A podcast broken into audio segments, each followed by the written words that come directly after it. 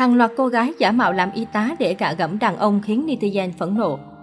Bình thường, chuyện hôn nhân đổ vỡ, chồng chia tay không phải việc đùa. Bởi vậy nên mỗi khi sự việc đó được đăng tải lên mạng xã hội lại thu hút nhiều sự chú ý.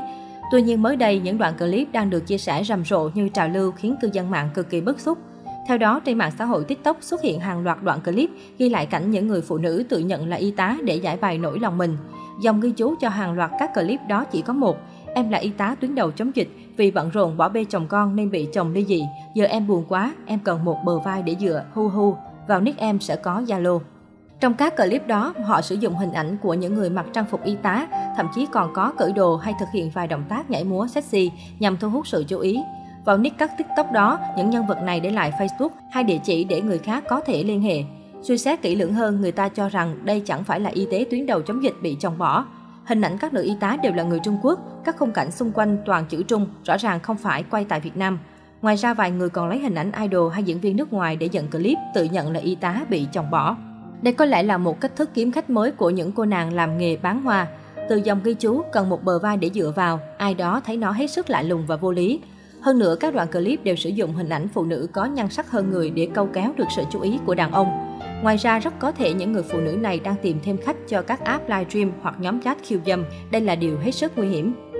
Câu chuyện về những người mạo danh y tá để kể lể chuyện chồng bỏ khiến cư dân mạng vô cùng bức xúc. Đây cũng là một lời cảnh báo đến những người vợ về các chiêu trò của những cô gái làm nghề bán thân. Một nội dung tưởng chừng như bình thường nhưng sự thật lại không phải thế. Cần phải tra xét thật sự kỹ càng về những nội dung mà đàn ông hay theo dõi. Đôi khi ẩn chứa đằng sau là mưu mô mời gọi chẳng phải ai cũng biết.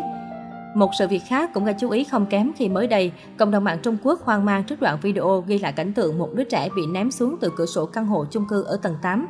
Theo như tin tức lan truyền, nguyên nhân là do một cặp vợ chồng xảy ra tranh cãi. Trong lúc xô xát, người mẹ đã ném con ra khỏi cửa sổ.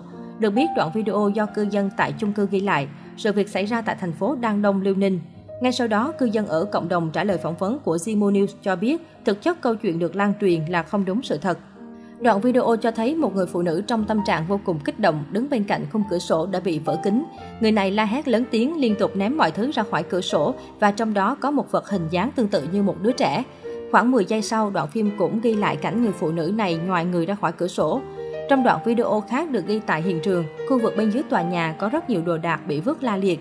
Trên mặt đất có người nằm bất động, không rõ chấn thương ra sao. Cảnh tượng khiến cho nhiều người chứng kiến vô cùng sợ hãi. Câu chuyện về cặp vợ chồng cãi nhau rồi ném con qua cửa sổ đã làm dư luận phẫn nộ.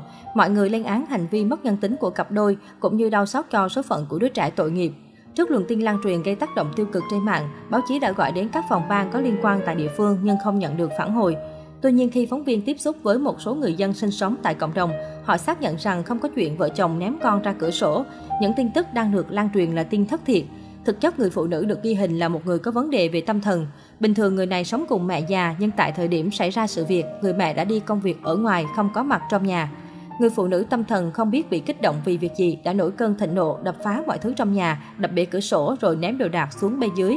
Một lúc sau người này đã nhòi người ra ngoài để lấy thứ gì đó nhưng không ngờ đã bị tái lộn nhào xuống bên dưới. Sự việc chính là một lời nhắc nhở đối với mọi người, đừng quá tin tưởng vào những thứ chúng ta xem được trên mạng, vì đôi lúc chúng hoàn toàn là những tin đồn hoặc những câu chuyện dựng lên để câu tương tác lừa đảo hoặc nhằm mục đích xấu xa nào đó.